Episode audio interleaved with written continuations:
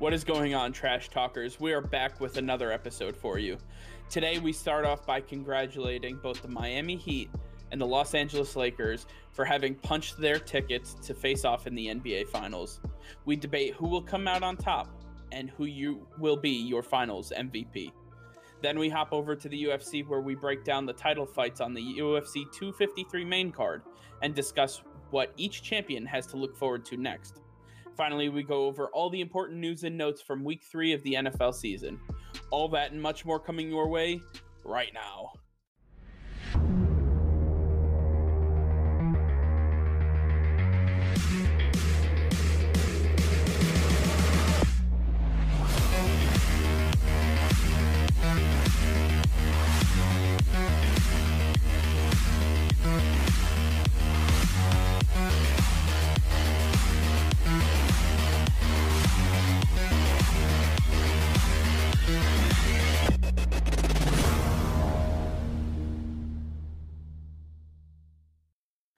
Nick, how's it going? What a week it's been, and it is only, I, I, guess, Wednesday for people that are listening to this, but Tuesday as of recording. Yeah, I mean, we just had a jam-packed weekend full of sports. Started off with the UFC. Uh, Lakers won on Saturday. Heat won on Sunday. We had all that football on Sunday and a major game yesterday that was fun to watch, but it opened my eyes to the Chiefs' offense even more. Yeah, I mean, there was a lot of great sports, a lot of things happened over the weekend. I think we just need to jump right in. So, the first and foremost, uh, like I said in our opening, congratulations to the Miami Heat and the Los Angeles Lakers for moving on to the NBA Finals. Uh, much you guys uh, as team, those teams definitely deserved their wins. They put the time in, uh, and uh, overall, were, were better than the you know the Celtics and Nuggets respectively. Uh, let's start off with the Heat versus the Celtics. Uh, Heat defeat the Celtics in Game Six to move on to the finals. Uh, what'd you see from the Celtics that uh, you liked and you didn't like? Yeah, I, coming to the series, I thought they were just drained. It seems like they were able to hold on for the majority of the game, but then they just got gassed in the fourth quarter and that's when they started to fall apart and the heat really started to take over and they really had troubles defending guys like Tyler Herro and Duncan Robinson Jimmy Butler, Bam Adebayo. And these are all the stars that that have come to shine for the Heat throughout the the playoffs in the bubble. It, it's just been a, a real team effort by the Heat and something that no one has really had an answer to thus far. Yeah, for sure. I, I think um, you know what the the Heat played an incredible brand of basketball. Uh, some would say it's on par with exactly what Pat Riley and uh, uh, Erik Spoelstra want to put out there on, on the court. But overall, I, I can't take away from the Heat. Uh, what I can say, though, is that I, I, think the Celtics were absolutely gassed after that Toronto Raptor series. That they were just you know that they had little to nothing left in the tank.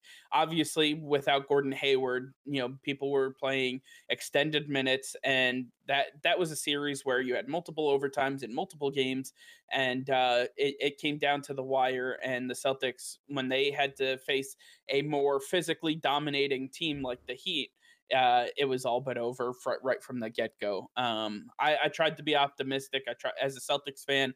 I, I, I believe I truly do believe that the Celtics have the the talent to be able to take on the Heat and win win the seven game series.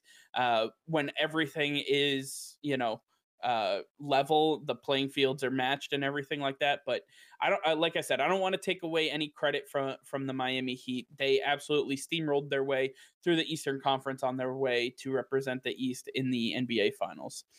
On the other side of the coin, we have the Lakers steamrolling their way through the Western Conference Finals, uh, or to up to the Western Conference Finals, then beating the Nuggets in five games. And uh, you know how I love my boy, forty ball Jamal, right? Um, what did you see from the Lakers that has you hyped for the NBA Finals? The amount of superstars they have on this team. And I think it goes well beyond Anthony Davis and LeBron James because guys like Kyle Kuzma and Alex Caruso and Rajon Rondo, Dwight Howard, these are guys that have really stepped up in the playoffs and they have uh, really, really shined for them. And you know, Anthony Davis and LeBron James have either been trading off nights where one has 40 points and then the other has 40 points another night, or they just have a, a, a night where they both have 40 points, you know? It, it's just something that is impossible for anybody to stop. They've won every single playoff series so far, 4 to 1. And I just think that this is a nightmare matchup for for the Heat for for everybody that they face. It's just somebody something nobody has an answer to, and I don't think that the Heat will either.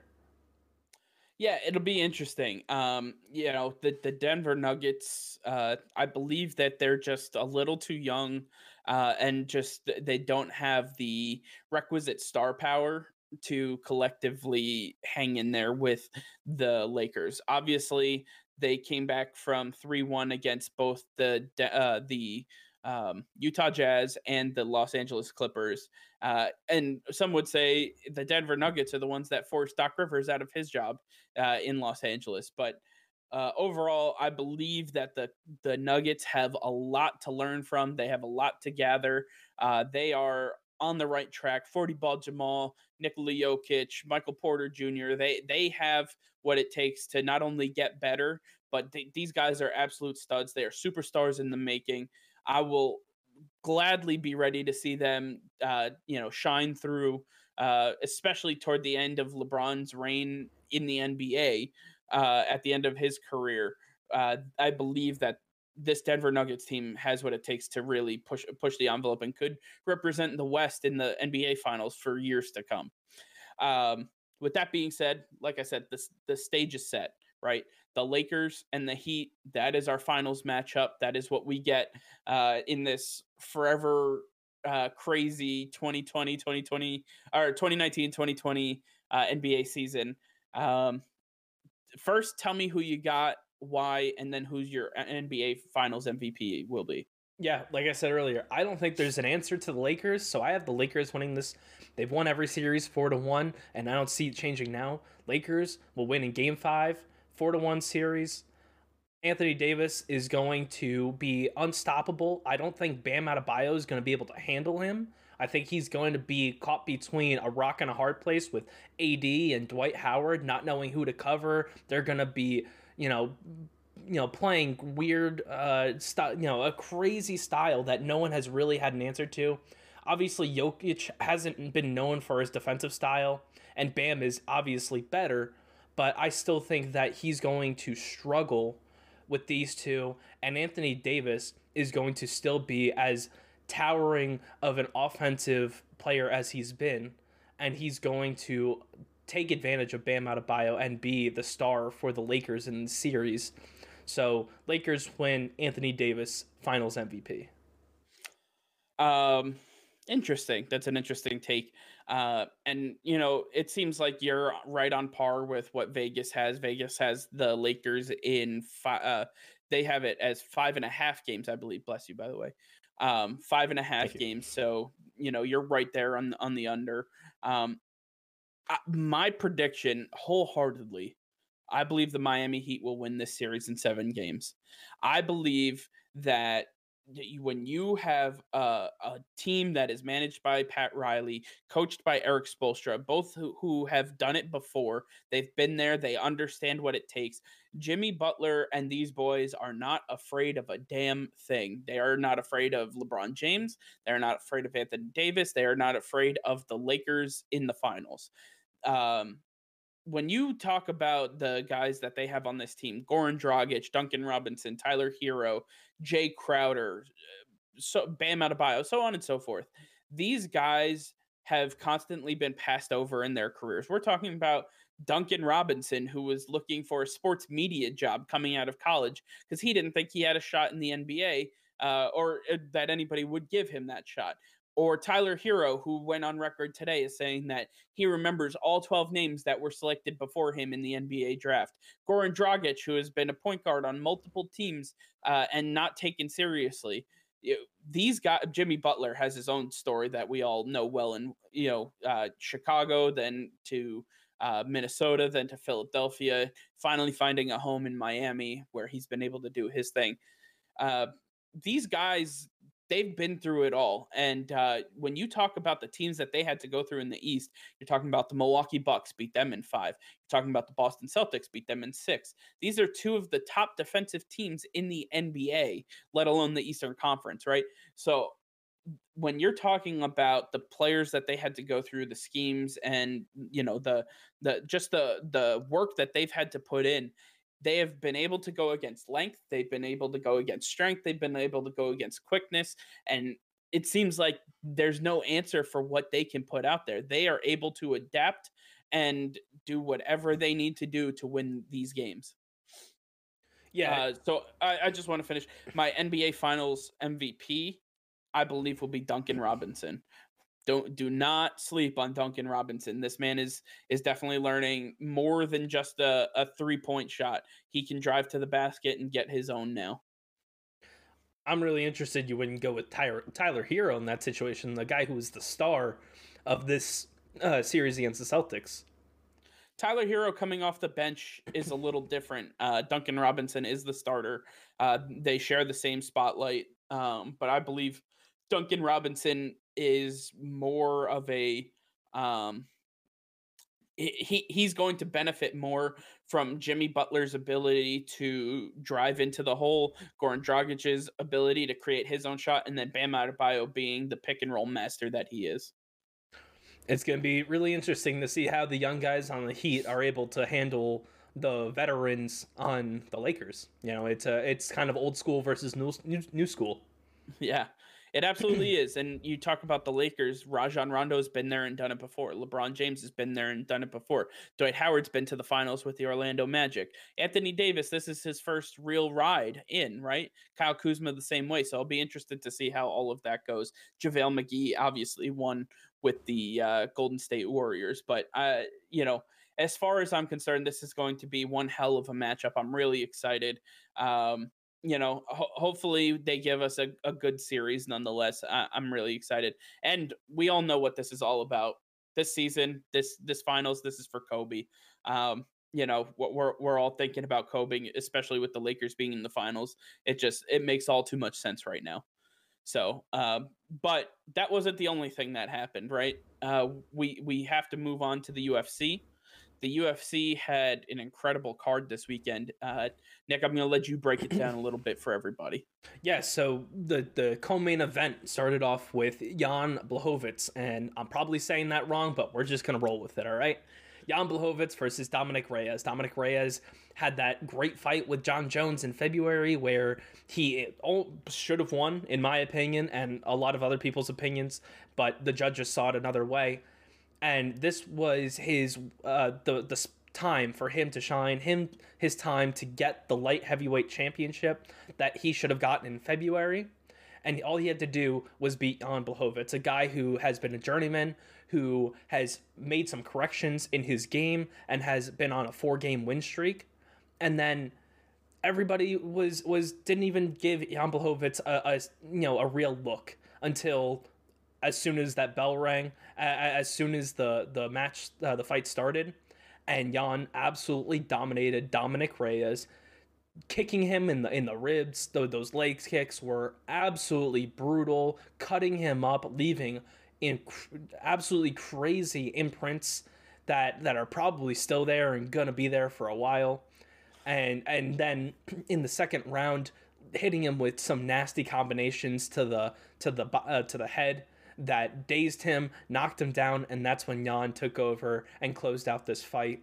It was all lopsided. It was one sided for Jan, and he proved that he should shall not be overlooked anymore, and that he is the new light heavyweight champion in the UFC. 100%. I believe that uh, Dominick Reyes is one of those guys where he holds so much name value, and obviously for a good reason. He was the number one contender to Jon Jones before the title was vacated.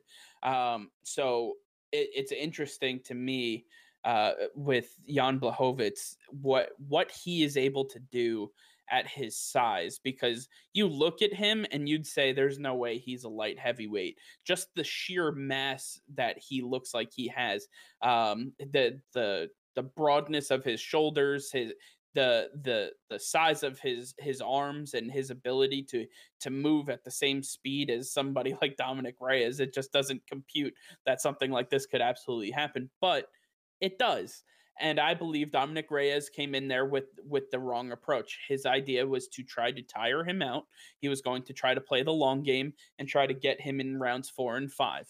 Uh, that you know that that's that's a good game plan until it backfires, right? Until, until you get hit in the mouth.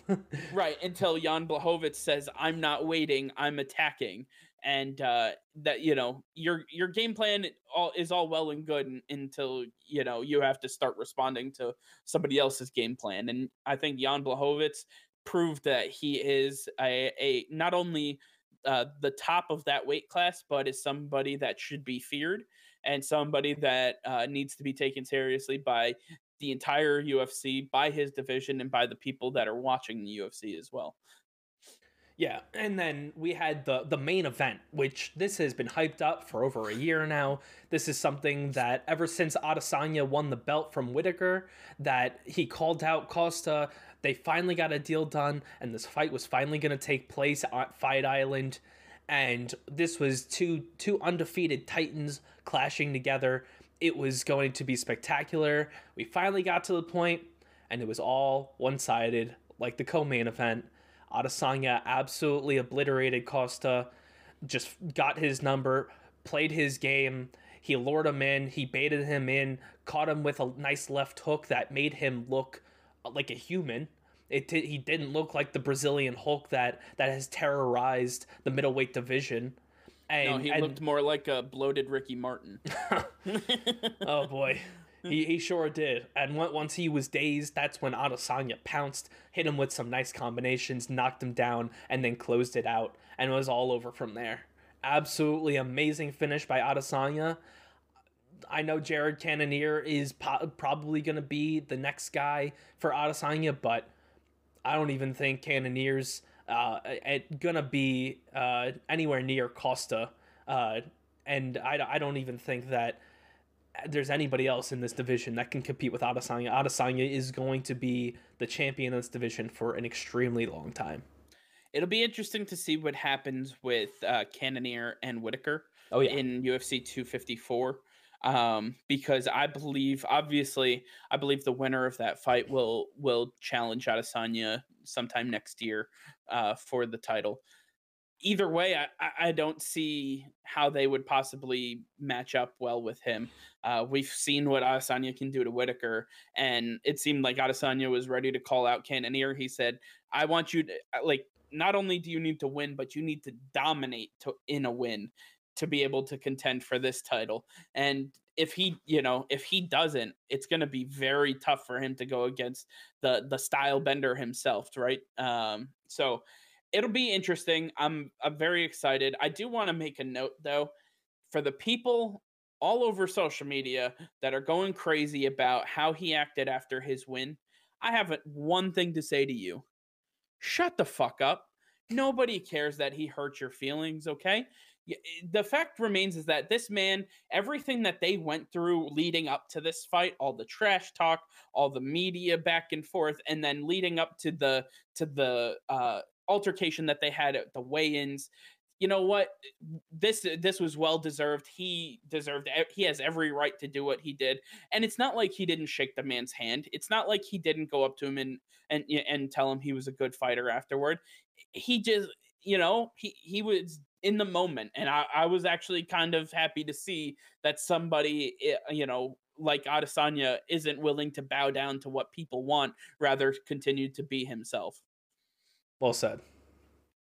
Um, all right, so UFC 253 in the books. Let's look forward to two, uh, UFC 254. Nick will uh, talk more about that as we get closer. We'll break down the card and uh, go on from there.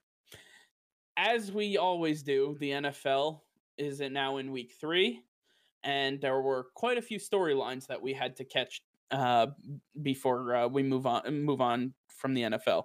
The first of which would be that for the second time in as many weeks, the Atlanta Falcons have given up a lead of more than 20 points.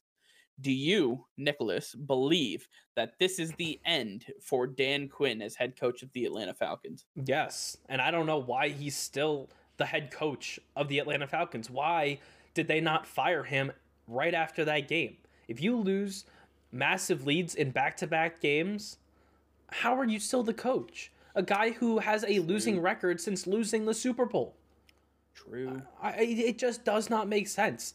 Dan Quinn has lost whatever magic he had. He clearly can't lead a team to victory. He, like I, I just don't know what you need to do.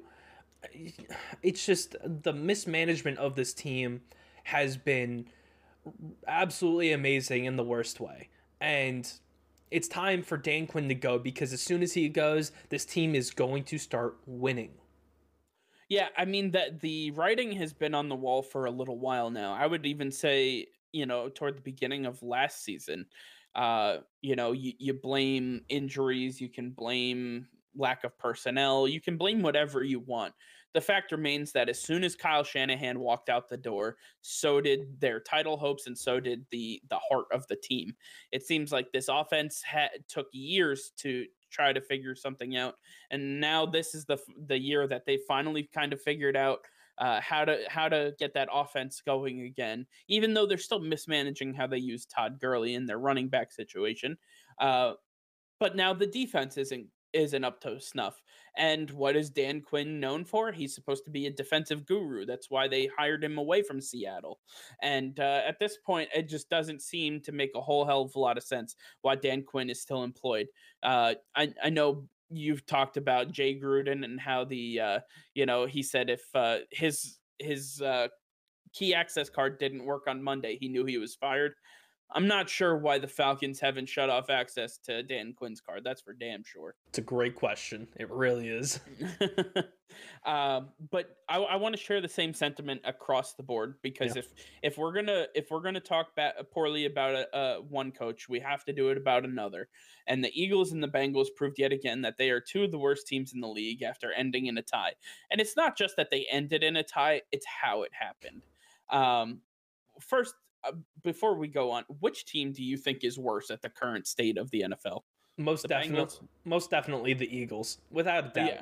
This okay. is a team that, with all their injury, uh, injury problems, and Carson Wentz playing like a dumpster fire, you know, this is uh, obviously going to happen when when nothing is going right for you. Yeah, it, you know, again, like I talked about with Kyle Shanahan and the Falcons, that nothing has gone right for the Eagles ever since Frank Reich has left.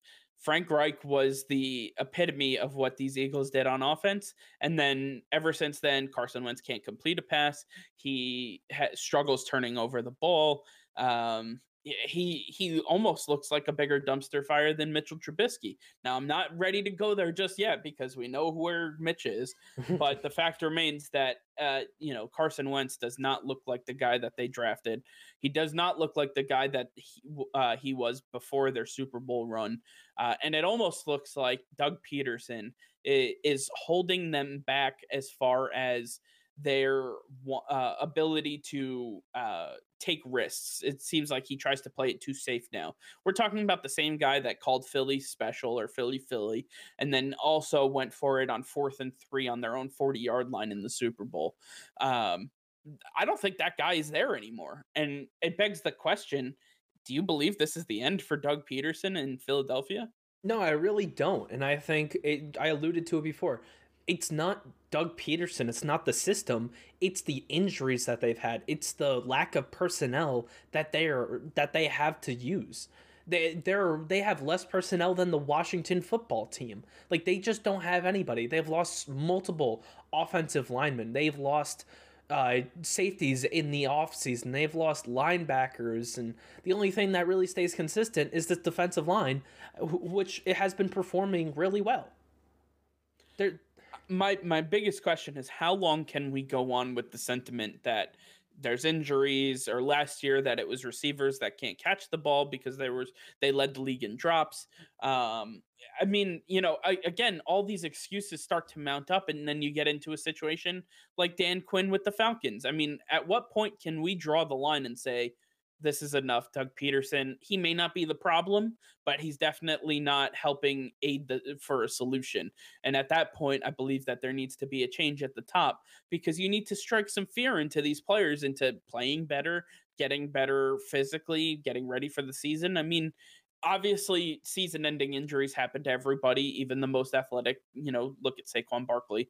Um, but it just seems like, you know, Philadelphia just that they ever since that Super Bowl, they have just floundered. And I don't know what it is, but it just seems like that they are still focused on that win and haven't moved on.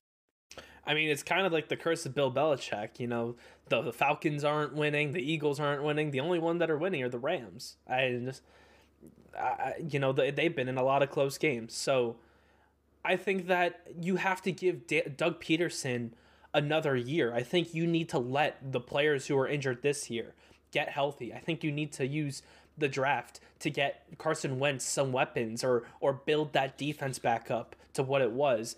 Use the the offseason to sign some free agents that can help get your team to the to the playoffs. I think give him one more year and if not then you either have to either move on from Carson Wentz or you need to move on from Doug Pederson. And they might even just want to move on from Carson Wentz after this year if they can go get Justin Fields or Trevor Lawrence. So I mean, when you talk about rebuilding their defense, they still have one of the better defensive lines in the league. Mm-hmm. Derek yep. Barnett, Fletcher Clock, uh, Fletcher Cox, and uh, Brandon Graham. Those three are absolute monsters on the field, and uh, you know they they got Darius Slay from the Lions, and mm-hmm. you know uh, they they have they have the requisite talent, I believe, to compete. But it an 0-2 and 1 record and the way they tied against the the Cincinnati Bengals. I mean, of all teams, you're talking about the Bengals. I understand that this division is up for grabs and, you know, nobody has really taken a hold of what what could be the weakest division in football, what is the weakest division in football. Um but it doesn't excuse an 0-2 and 1 start. It really does not. Um I, I just want before we move on from this one, I, saw earlier that Max Kellerman talked about a uh, trade possibility of uh, Carson Wentz to the Indianapolis Colts, so he would be reunited with Frank Reich. I think that's absolutely bullshit. Uh, a, don't ever listen to Max Kellerman. Um, but first, eh, there's no reason that there's no reason that anybody wants to take Carson Wentz on his current contract that they signed him to, and there's not the Eagles won't get anything out of it worthwhile. And then on top of that, you're going to have to expect that you're going to do worse than you know the the Jets or whoever else is going to be trying to tank for a quarterback for next year. So I, I just I just don't see the the viability of of that idea. Yeah, no, I, I agree with you. It doesn't make any sense. Uh, Philip Rivers, as bad as he is, has still gotten them some wins. And if he can't do it, Jacoby Brissett's still there, who's who's been there for a couple of years now, and proved last year that he can get this team wins as well. So I don't think Carson Wentz is going to do any better than Philip Rivers or Jacoby Brissett. No, not not at all. Um, you know who will do better than uh, both of those guys though? Who? That would be Patrick Mahomes. Yes, the sir. Kansas City Chiefs continue to dominate the NFL, and I mean dominate. Uh, they made the Ravens defense look almost like the Jets defense. Uh, do you believe that there is a team that can stop, limit, uh, sneeze on the Kansas City Chiefs offense? No, not even close. I thought it was the Steelers until the Texans offense, uh, what it is, uh, took away that just completely ob- obliterated that secondary. I thought that uh, they might give them a, a, a, run for their money, but no, I don't think there is. Uh, it's going to be tough for any team in the NFL to to limit them to less than 21 points a game.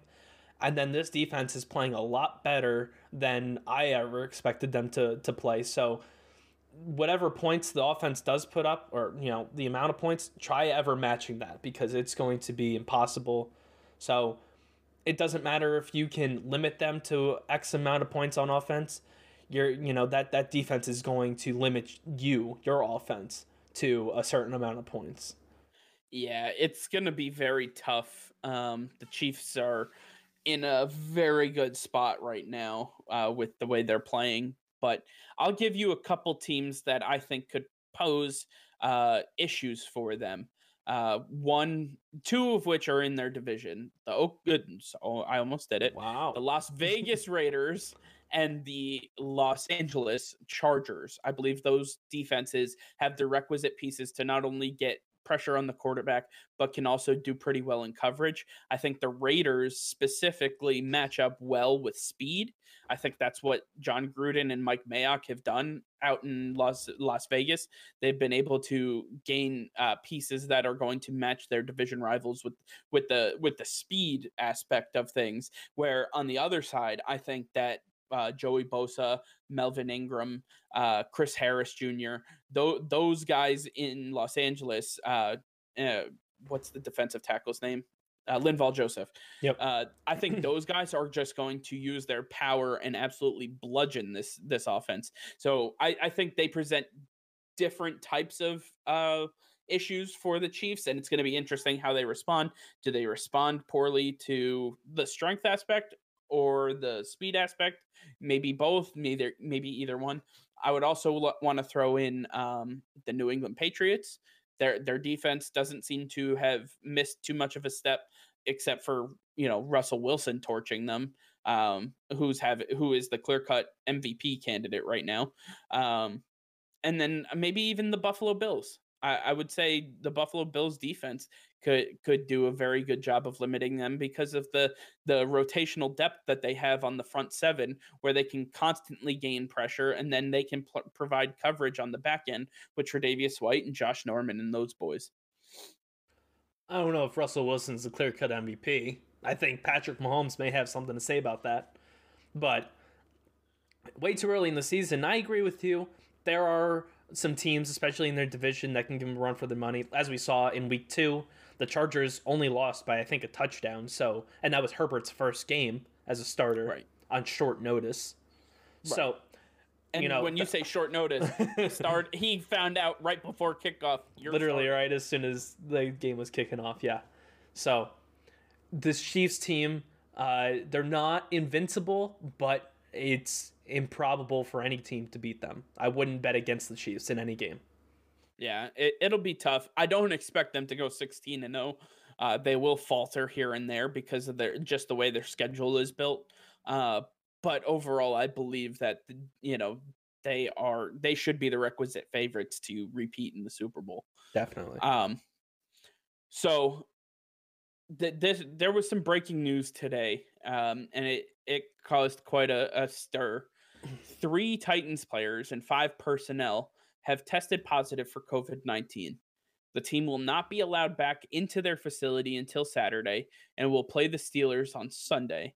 The NFL has stated they will keep games as scheduled, but could move the game to Monday if deemed necessary. Uh, it should also be noted that the Minnesota Vikings, who they played last week, uh, has been told that they are not allowed to come together as a team or be in the facility for 48 hours. Um, with that being said, should the NFL take action against teams that test positive for COVID 19? For sure. They need to start implementing harsher punishments on players and teams for not following protocol. And I don't care if it's not specifically said in the rules, you need to do what is tasked of you as an NFL athlete, someone who's trying to play the game of football at a professional level during a pandemic, you need to do what you have to. And if that means not going anywhere besides home and work, then that's what you got to do. That's how you that's how you avoid situations like this. And if you're not going to do it, your team will forfeit the game. So so you're saying that the NFL should forfeit these teams? Yeah, if, say the uh, Titans. Just want to make sure I have no, you correct. Say the Titans can't go on Sunday. They will forfeit the game to the Steelers. But my here's the issue with your premise, right? What about the Vikings? Do they have to forfeit if they can't go if they have anybody who tests positive? Because yeah. all they did was play the Tennessee Titans. They did their you know, job. No, no. You know what? They will have to forfeit, but it's because of what the Titans did. And this is how everybody is held accountable. You have So you're holding the Vikings accountable for what a Tennessee Titans player did. Yeah, and you know what? No. Yeah, every that makes it that's it that's bullshit. It's absolute bullshit. You know what? It's not you that's how you hold everybody accountable because if I know I'm doing my job, I expect you to be doing your job. And your but job if you, but if I don't do my job, how are you going to get punished? Then you're making everybody suffer. Then then why have the game of football during a pandemic if we can't follow a couple rules? Eh, they're but they're not rules. That's the thing. These these players were allowed to play. They were tested before the game. They didn't test positive before the game, and, right. and all of a sudden, and, and we have happens. not, and we haven't heard of any Vikings player or personnel testing positive. So in that aspect, you know, there shouldn't be any problems because if they tested positive, then they would have been removed immediately and the game might have been postponed at that point. But what if you're not doing anything wrong? What if you get it from the team hotel? What if you get it from from food that got delivered to you? Are you supposed to just stop living your life because of your job? No, you you are a human.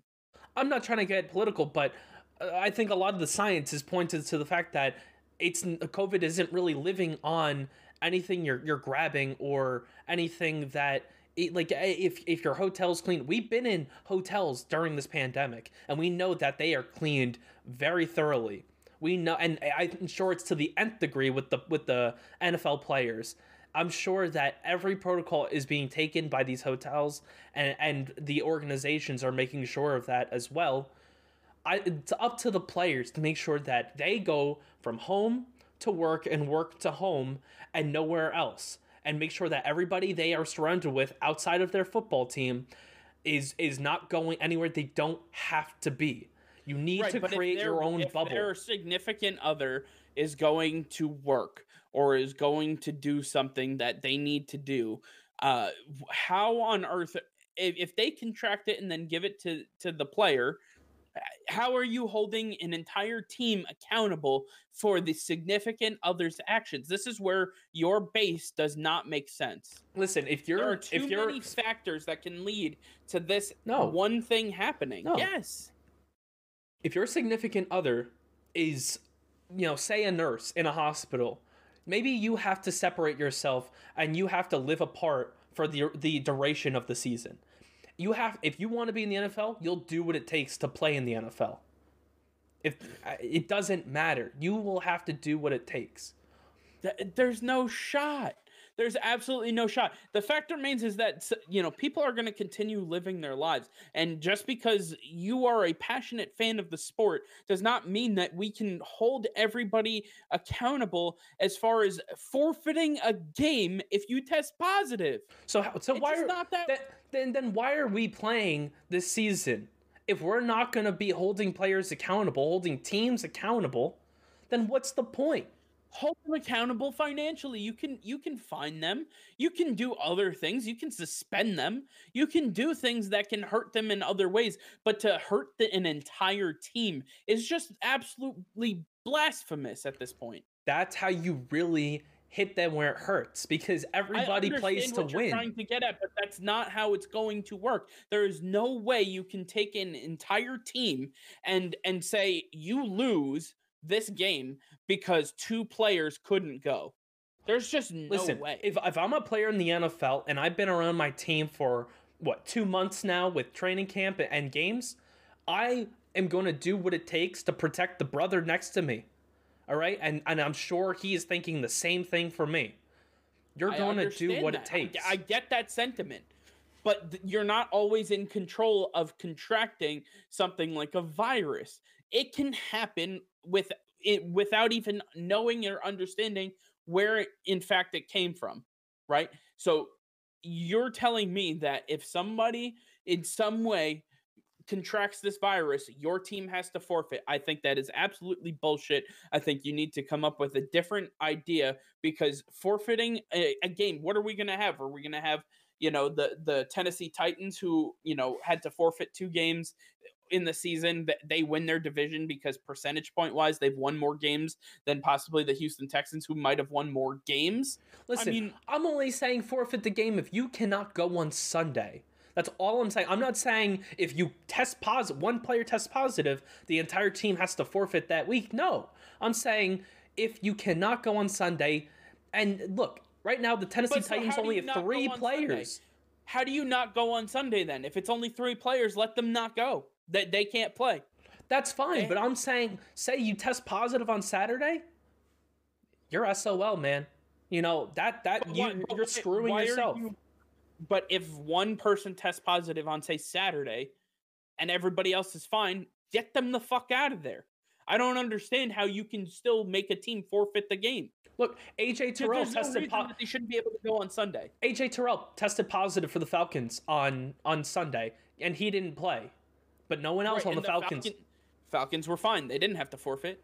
Right, because none, no one else tested positive, and they were fine, and nothing has occurred since. Right, then. you just proved my point for me. But um, you just proved my point because there is no way, unless an entire team contracts it. No, when you when you when you have three players and five personnel, that that's more than one player. Then you have a serious guys, problem. But then those guys can't go. They can't be part of it. They have to go. They have to go away in quarantine for two weeks or whatever it is. But the uh, whole team can't be held accountable for those eight people when it could have uh, most likely only came from one and then it spread. At that point, what are we doing here? What are we trying to get at? You're just trying to maliciously hurt the team.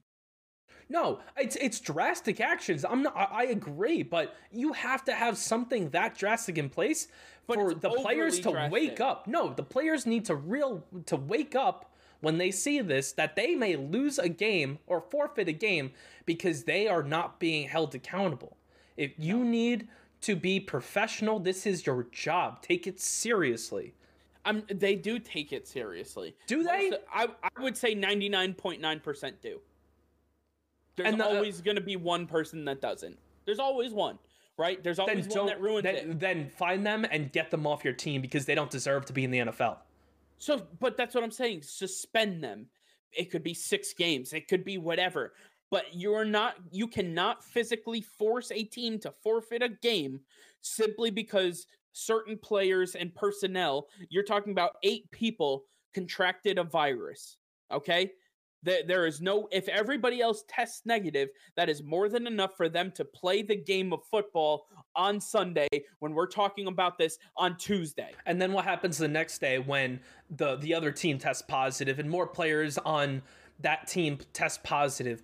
We haven't seen that happen. That has not snowballed yet. Right. So let's not let it happen. Put some drastic protocols in place. Some the drastic protocols were they were sent home. They were sent home. Nobody's allowed in, in the facility until Saturday. That's drastic. That everybody right. And what what if, what if today was Saturday? What if today was Saturday and we found this not. out? Um, it's not. This could happen at any point. Right now, COVID's not going anywhere. There's no vaccines and, right now. And, so answer me this. Answer what? me this. Three players, five personnel, right? Yeah. Okay. What is stopping the rest of the team from playing if they test negative? Because you don't know if they have it. We're they gonna test negative. That's what that's what's telling me they don't have it. They tested negative. Negative. No. You, you yes. need you need they're gonna have to test negative multiple times. That's the, what's gonna have to happen for the so for the Vikings on and for the Titans and Sunday. Listen, it, I just no, especially when you have multiple people. It's not like it's an isolated incident. You you don't know the root cause. You don't know where it's stemming from. And if you don't know, there you know, you might have a player who has a false negative and, and then gets everybody infected. You're going to need multiple days to figure that out. And in order to prevent but, them from from getting everybody else could happen a false negative could happen to any team that doesn't even have a positive test. So now, now you're just you're literally just throwing darts and seeing what sticks. And no, I'm I'm not buying it. I'm not buying it. I'm just not. I don't believe that this is a viable option for the NFL. NFL players need to be held accountable, and you got to hit them where it hurts, and that's with wins. You take that away from them, they are going to pay attention. They are going to do what is necessary. No, Pre- if you hit them where they, it hurts, you suspend them for multiple games, and their team will get them straight. Because if you're on an NFL roster, you have a job to do. I mean, it they're already suspended anyway because of COVID. player 53, it, right? But they're they're suspended with pay if you're out with COVID. Suspend them without pay, an actual suspension. That's where it hurts. What I mean, I don't these think players only get seven. Don't forget, these players only get 17 checks a year. 17. Right, with the That's minimum it. person making $500,000. Right, so if that $500,000 person misses six games, you have almost cut their entire money in half. Almost in half. How? I, I don't understand your logic. You're suspending them. Yeah, for how long are they suspending for? Uh, half I a season? Six games. I said six games. I, I I don't know how you think that is uh, reasonable. I mean, but you're telling me an entire team needs. How how is yours any different from mine? You're saying mine is unreasonable. Well, because it depends what, on how they contracted it. If there is an investigation, it says they went to a club or they went to a bar, they need to be suspended. But if there is no viable way to figure out how they did it, and you know, there's they they can do some contract contact tracing, but if they can't figure it out, then how do you blame the the person? You can't. Do you think anybody wants to contract this this, this virus? No, Fuck but no. but have you contracted it? No. Have I? No. You know why? Because we isolate ourselves. We know. I also live we, in the state with the lowest amount of cases. It doesn't matter. All you have to do as a professional athlete, everything is at your facility. You don't need to. All your nutrition is there. All your weightlifting is there. All of your practices and your meetings are there. And then but you go home. Is, all you need to do is you're telling me that you can't be a part of your family for months on end because of your job. Only in the and, small situ- the, the certain situations where you may have a significant other or somebody living with you that is at high risk. As long as they are not going where anywhere unnecessary, they're only going to places they have to be then you're fine. So what if family comes over and they're carrying? No, it, no, no. You you what? You can't go four months without seeing family? Really? I I think you're making this way more drastic than it needs to be. That this is I, how I you get not, through to players. This is how you make them wake I up. I understand what you're trying to do, but it's not, it's not going to work because teams. A first of all, the NFL works for 31 owners, right? 31 owners are not going to approve forfeiting a game. They're just not. The NFL doesn't have the right to force a team to forfeit a game. They just don't. So there's no way that this gets implemented. However, if you can contact trace a player who was ignorant and selfish and went to a club or a bar or went out to a restaurant or whatever and didn't use uh you know did, didn't take care of themselves and put other play- people at risk i believe that they should be suspended and what if you can't? And and what if they get away with it? Then then they got away with it. There's no perfect answer. That there is a what if But this isn't baseball where situation. they can make the game up in a couple weeks. You know, they, we don't that. have That's that I'm luxury. forfeiting is too drastic. It's too much of a risk because you're telling me if, if you're you're a Patriots fan if if you know player 53 Cassh Maluia contracts the virus and you're telling me that everybody on the Patriots has to forfeit the the game? Yeah, because no, yes, no, you need to. Everybody no. needs to be held accountable, and no. I know. I know every single Patriot is going to be doing their job because that is what is ingrained to their head because of their coaching was, staff. right, but, but that's what. But that's example. the same mindset every single team needs to have. I don't care if you're on the Jets. Adam Gase needs to be getting through to his players and saying, listen, we all need to be to do what we have to do. If that means you don't get to see certain people, then so be it. You'll have to see them in January, January or March, whenever. Well, you know, everybody's got to make. Sa- we're all making sacrifices. If you're a professional athlete, you're, you may have to make a couple more. Well, the Jets aren't waiting till March to see anybody. Um, all right. I, th- I think that's a good spot to leave that topic. Um, all right. So we did a, something a little different for you guys this week. Uh, it's a little interesting. I want to hear your feedback. I want to see if you guys are interested in this. As this is a show brought to you for fans by fans, uh, we wanted to start incorporating our followers and community into the conversation. One of our fans has been particularly vocal about his team and wanted to address it live on our show. Here is Kyle from New Jersey to discuss the current state of the New York Jets. All right, Kyle.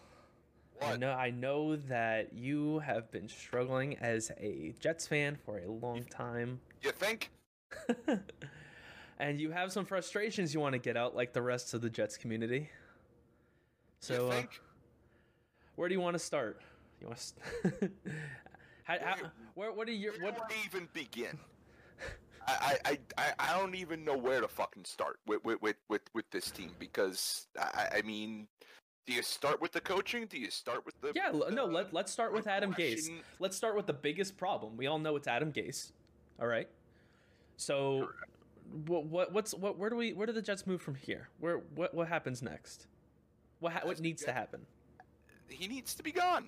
He needed to be gone. He needed to be gone the second we fucking hired him. I, I, I- mean, I mean, you, you know, as soon as they uh, announced it, you guys knew that I was skeptical. I was like, all right, well, maybe it'll work out. I'm gonna. He was horrible in Miami. He's shown nothing, no anywhere that he's an offensive guru. Right, but can't you put any of this blame on Sam Darnold for just being a lackluster quarterback? Can Like, you- you, you- put any? Can you put the blame on Sam Darnold for playing with hit with wide receivers four, five, and six on the depth chart? You, put Patrick Mahomes on the Jets right now. You tell me what he's gonna do. What do you think he would do? I think he is going to put up more points than Darnold, but I don't think he's Not a, by much. When he has a garbage offensive line, and you saw what he did yesterday. Like, yeah, i- he got two pick sixes, but you saw that play that that a touchdown to Berrios, Yeah. right? That was That like the he only thing. he has the ability. He has so much potential to be a Patrick Mahomes type player because of because of his no because of his elusiveness, getting out of the pocket. Ninety five percent of of the dropbacks, the pocket collapses because our only good offensive lineman, Becton, who's also hurt now, and we don't know what's going to happen with him. I can almost guarantee you he's probably not going to play Thursday, which I think is in our favor because I want us to lose by 30 because then we have a we have a week and a half to get another coach in there and get rid of that fucking op that that narcissistic egotistical asshole that thinks that he is an offensive guru because Peyton Manning said so. Because we're gonna go off of the words of Peyton Manning. Someone, if you if you want to talk about conspiracy theories, Peyton Manning's never like the Jets. Remember that he, I did, he foregoed. I forgot which draft it was. I don't know if it was '97 or '98. The Jets were picking number one. He was like, "Nah, I'm gonna I'm gonna play my senior year," because he didn't want to go to the Jets. Next year, he went to the Colts and had a Hall of Fame Hall of Fame career, obviously.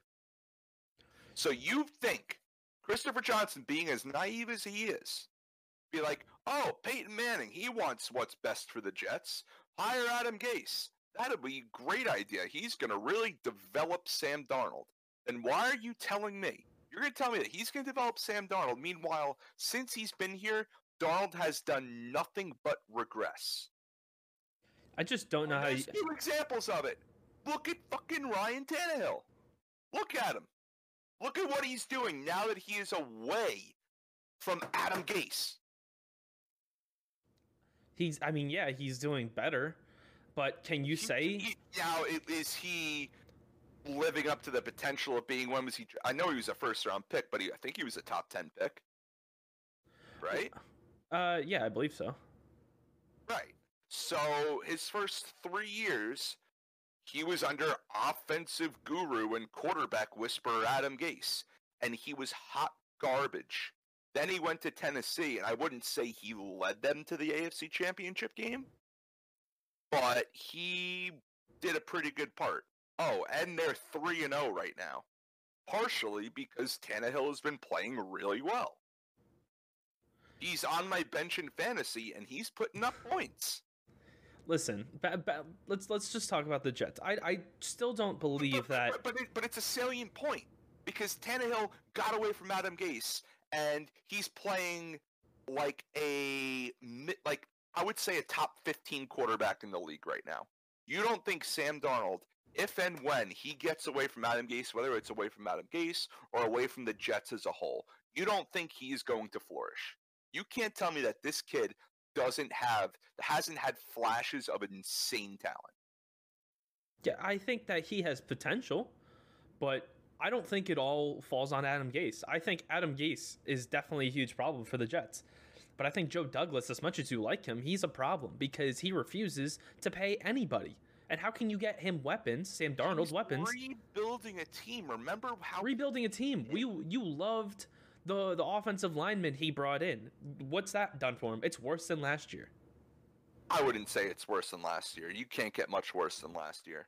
How many times uh, Darnold's been sacked over and over and over? He's been rushed out of the pocket Actually, countless he times. wa- He, was rare. I think he was only sacked once last year. I mean, I mean last year. Uh, last week, yesterday, because he is that damn good on his feet. He's he's insane. Like the, how he throws on the move. There is uh, the potential with this kid, and the Jets are sabotaging him. I know we said it as a joke three years ago when he was oh, another Jets quarterback that's going to be ruined by the organization. We were like, ha, and you know, we couldn't, you know, I was like, they can't possibly do that. This kid has too much potential, and you you've seen the potential, but then you have the play calling. Then you have Gase saying, oh, he's he has Darnold on such a short leash. Why? Is it because that he throws that he makes some errant throws here and there that you don't want to see in the third year quarterback? Yeah, I mean, it, it, it, there there are throws that he makes that are questionable at the very least. That's that's putting it lightly. But the play calling is a problem. Give it to Gore, run up the middle. Give it to Ballage. Why not give it to La'Mical Perine? Well, I mean, if you go back, that looked really good. Why aren't you giving him time in garbage time? Because outs a- after the first two minutes of the first quarter, for the last three weeks, every minute the Jets play has been garbage time. Right? But if you really think about it, this is exactly what Gase wanted. He he said it at the beginning of the year. He was like, "I like Frank Gore a lot. He looks like he did in 2009, and he hates. We all know he hates Le'Veon Bell. With Le'Veon out of the picture, And that's why he needs to go. That's why he needs to go. That's why he needs to be fired. It's going to I just take- don't. Ex- if he's not fired by the end of today, that means he is going to be coaching the team and being on the sidelines on Thursday on a nationally televised game against another injury ravaged team. And you want to know what's going to happen? It's going to take another nationally televised embarrassment by a team that is just as injury ravaged as we are. It's another t- nationally televised embarrassment for them to finally get the hint. Well, they got the hint. I think Mortensen reported that like Jets brass is getting the hint. Gase is officially on the hot seat. I mean, is it Jets brass or or It's Johnson? Jets brass. It's Jets brass. Like the just executives, and I'm assuming Chris Johnson's one of them. But didn't you see what he tweeted yesterday? I did not. Yeah. So here, let me pull it up because it's it's definitely a thing now. They're they're taking notice to what the media is saying about him, what the fans are saying. I mean, you look at any Jets post, every single every single comment in the bottom is fire Gase, fire Gase, hashtag fire But so, but do you believe if this Jets team was fully healthy, that they would be doing better? That they may have a win at this point? Do you think they could have beaten the Colts yesterday at a, at full strength? Say C.J. Mosley never opted out. Um, mean, they would be a much better team if they weren't playing with a practice squad of wide receivers. I mean, that's fair. I feel like Berrios think- is has you gotta been. think. Berrios has been good. I, I like what Berrios has done. I'm not gonna lie, but that doesn't take away the fact that Mims hasn't played it down. Crowder has been out since week one. Perriman has been out. Um, there's one other one. Cager. Well, Cager just got brought up yesterday, and he looked good. Why weren't we throwing to him more? Ask our fucking dumbass head coach. What about Herndon? Herndon, eh, give me one good reason why Gase can't run two tight ends out there. Ryan Griffin, now Ryan Griffin had a really bad drop yesterday, but Ryan Griffin's a solid tight end. Herndon can be a solid tight end.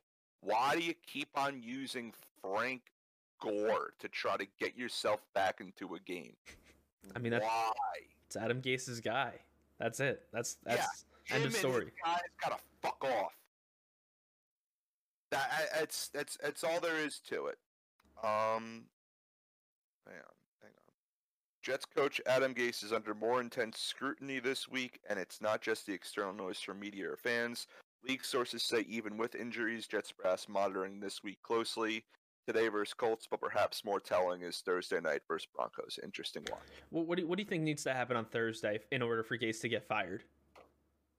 Anything that's is it- happened the last three weeks. So so not just a loss, but like a devastating loss. Like Yeah. isn't it isn't it big enough just to lose to a backup quarterback that's out of their they don't have their wide receiver one, their cornerback one. They they're missing a bunch of weapons as well. Von Miller's out. Talking about the Niners or the Broncos? I'm talking about the Broncos. The Broncos Oh, are, are down. The Niners were the same thing. No, yeah, the thrashed. yeah the. Niners are in the same shape as the Broncos, But then again, but then again, Nick Mullens shit on the Giants too. I think they think he put up what like 350 yards. yeah, I mean yards don't really matter, points do. But Well, they put up 36 points. Yeah, well, we're talking about the Giants, not, you know, an elite team. So I, I- just think the the Broncos, who are looked at as a mediocre team, especially now with all the injuries they've had, if they go out and outscore the Jets by 14 points, which I think is reasonable, is that enough? I wonder what the spread is. I wonder if the spreads are even out. But but if if it's a one touchdown game, is that if if say it's a 21 to 7 game or 21 to 14 game, Broncos win. Do you Right. is that enough for the brass to go ahead and say it's time to call it? I think it depends on how the play calling goes and how the game But if goes as a whole. I it- it- mean that. I mean, uh, you you look at the final score of Week One. We lost to the Bills by 10 points. Was it really that close of a game? Right, but how how much are Jets fans going to keep thinking, "Oh, he gives us one decent game where where it's it's close to until the end, but we still lose." But so we should give him more time. How many times are are they going to continue to just find you go find me a Jets fan that thinks that they that that Gase still wants this that that No, I hear it from you. You think that he has a couple good play calls, and you're like, well, maybe there's something there. You're not. when was the last time I said that? you uh, last time the last season, the back half of last season, when the Jets were winning some games, you thought that Adam Gase might be able to do something. I didn't say Adam Gase might be able to do something. I said the team itself might be able to do something. Darnold looked really good down the stretch. Did I think watching those games that week three of this year he would throw three interceptions, two of them being returned for touchdowns? No, I didn't think that. Now, Well- given all of that, this kid doesn't have an offensive line. He doesn't have receivers that can get open. Now, was it a best was it the best idea to keep on throwing in the way of Xavier Rhodes? Probably not. But how much you want to bet that Gase has him on such a short leash that he's just saying, "Oh, this is the play. You drop back and you throw it to him no matter what." I don't know who. I think it was probably Berrios that he was trying to throw to. Okay, well the le- Gase has neutered Sam Darnold to the point where he has no freedom to call an audible, no freedom to do anything. Because let's listen to the offensive genius, and then he acts so pomp- takes no blame on himself, puts blame on his players, which yes, I know this is exactly what he did in Miami and how he got and how he just completely lost the locker room. Well, guess what? That's where he is now. I guarantee you they're going to go out there next week. I mean, I mean, you you heard Avery Williamson and uh McDougald go like go on FAN and say, yeah, we're not practicing hard enough. Yeah, I mean, I, I don't like what they're doing. The only one that's saying good things about the coach is Darnold. And I don't get why. I don't get that. I don't know what I mean, he's he, he's scared to speak out, and I don't blame him. He's still a young quarterback. He's only 3 years into this league. I just I I I wouldn't expect him to speak out. He doesn't really know anything else besides Adam Gase. And and that's and that's why I'm saying if he does get traded somewhere and we do end up with Lawrence, I mean, well, that's my I, next question. I want. I just wanted to know quickly. Do it, it looks like the the Jets are going to be the worst team and have the first overall pick. Do you well, think we're, we're, contending with like the Giants and I, I but you got to realize that the Jets are the AFC East is in the heart has the hardest schedule this season. So it's not going to get any easier. It's probably just going to get worse. Hmm. So the the Jets are going to struggle the remainder of the season. Injuries are going to occur even more. If you get if you get Lawrence or Fields or have the opportunity to get Lawrence or Fields with the one or two pick, do you move on from Darnold?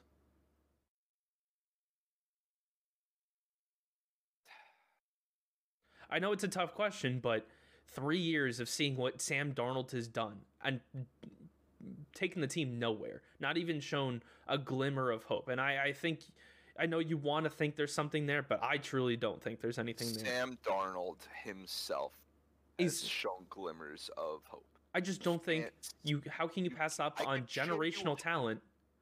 How can you pass up on generational talent like Justin Fields or Trevor Lawrence? Yes, yes, that's that's the caveat.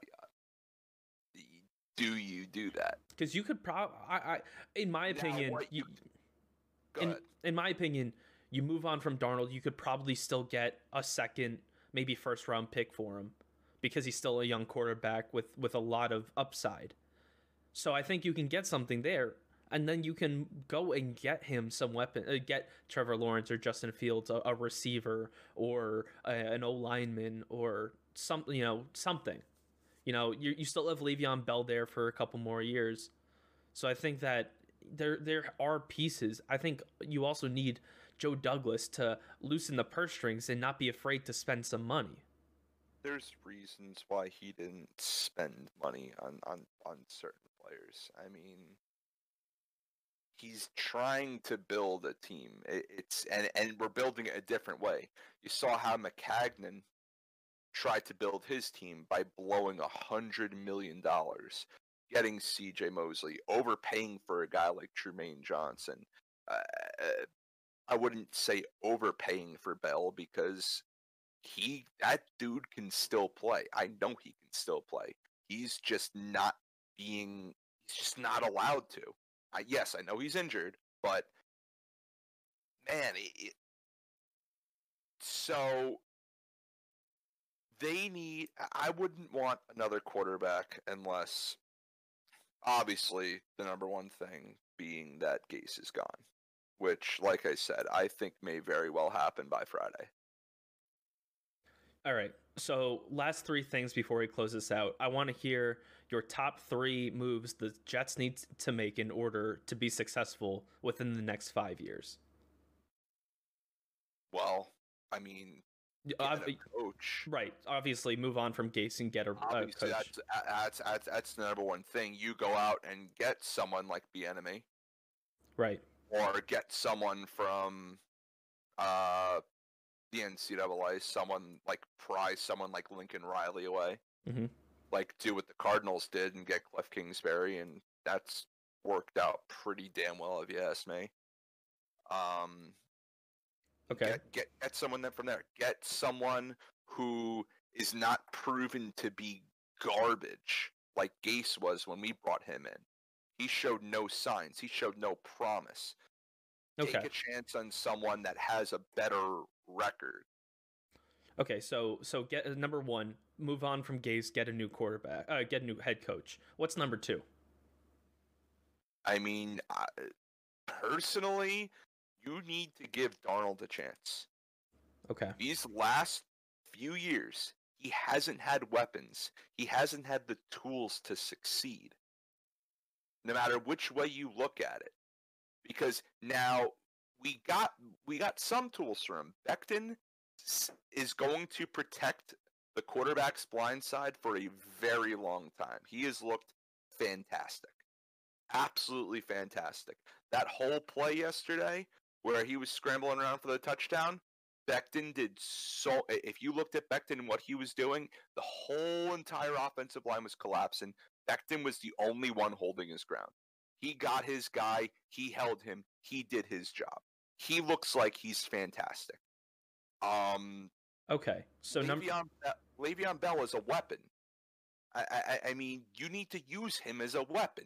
He is such a versatile weapon. right, and in week one, the, he made some really good catches. He was being used as a fucking receiver. yeah, and all those things are going to come. All those players are going to be utilized better with a new head coach. I understand that.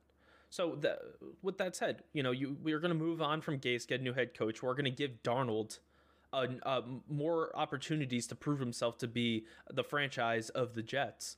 What's the last thing the Jets need to do in order to to be successful in the near future, or to at least be trending in the right direction? I mean, those are really the two things. Get a better. I think management. You really you believe in Joe Douglas? You Yes. serious? Yes, I do. You Like what about what about a corner, a position that you guys have been struggling since since Revis has been there? Right. So so you don't want to fill like obviously you have C.J. Mosley and Avery Williamson. You still have No, Quin- there Quinnen Williams. of- there are a lot of holes we gotta fill. There's a lot of holes we gotta fill. What, what would you rather have, a, a number one corner or number one receiver? For our quarterback's sake, number one wide receiver. Okay, so so we're gonna get rid of Gase, ki- give Darnold a shot, and do that by giving him a wide receiver one. But that's the thing. Do you give Darnold one last shot with a new coach? But I mean, he still has wide- two years under his contract on his contract. so- Right. Right. And if you now say hypothetically we do get that first overall pick, you can trade back and get For an sure. absolute haul. You, You can. can. get Darnold that you know you draft back to say three or four, and Ja'Marr Chase is still there, Mhm. and you get like an extra second round pick or whatever, or another, or, or or a really good offensive lineman or something like that, or a good corner, whatever. Joe Douglas has shown that he's. I think he's. He knows what he's doing with the draft. Becton, so far, is the highest rated offensive rookie. And he was drafted. When did we draft? I think I believe he's drafted eleventh. 10th or 11th. Right? Yep. So he got him. He did what he did, um, trading back twice and still Right, getting I- the I- receiver that he wanted in Mims at I think 51 or 52. Yeah, he's clear. the- the- he's the made point- good moves. I just I don't see the value if you're not going to spend the cap you have to have to make your team successful. Well, we originally that cap, a big cap of that part of that cap, was supposed to go to Jamal, and he had a bitch fit and gave us no other choice but to trade him. In That's which you accepted a second round pick. It's more than the second. Oh, round you pick. got you got a, you got a first round pick, right? yeah. Now, given it was from Seattle and it's going to be It's a late a rounder. pick, um, but I I think he knows what he's doing. I really do. It's just gonna take time because Maccagnan put us in such a deep hole. He burned a lot of money on players, a lot, and it's gonna. It, it's we're restarting the rebuild again. Yeah, I mean That's- it's that's, it's that's That's the truth. It's just one of those things, and it's something that the Jets are going to have to deal with for the rest of the season. No matter what happens with Gase or what happens with Darnold, you're still going to have to deal with the schedule ahead of you and the play, the injuries that you have. No matter what, this season is pretty much lost for the Jets, and you have to accept that. Look forward to the future and see what you can get in the draft next year. You have a lot of draft capital. Trevor Lawrence could be, uh, you know, within reach for you guys. So I think there's a lot of hope to to, to be had moving forward. So Jets fans need to to realize that this isn't going to be forever. And I, I know we, we keep saying that, but it's eventually going to come to an end, and the end seems to be close. All right. I wouldn't say the end is close. Man. I I would say if if they if the brass is making the right moves like they want to, like they say they're going to make, then this should be uh not a quick turnaround, but uh, a good turnaround. If we get the right coach. I mean, you listen. Doesn't matter who you get, you're gonna be better than Gase. It, it, it simple as that. Yeah, I think Gregg Williams will be a much much higher upgrade. All right, Kyle. Uh, thank you so much for coming on and speaking with us. Uh, uh, yeah, we'll we'll have to come back to this later on when Gase gets fired and uh, see who the next head coach is of the New York Jets. Thank you all for tuning in. This was a great conversation from the NBA, the UFC, and the NFL. Uh, thank you for uh, thank you to Kyle for coming in talking about the New York Jets. Him and Nick had a great conversation. It was fun to listen to. Uh, please make sure to like, comment, and subscribe to the YouTube channel. Much appreciated. We want to get as many fans in here to talk about their fan bases, to talk about their fandom, talk about uh, the issues that they see with their teams in any sport, uh, so we can move forward uh, doing this. We love having you guys. We love talking to you. We say it every week. Um, with that being said, I hope you all have a great week. Uh, stay stay healthy, stay safe, take care of each other, take care of yourself. Peace and love, baby.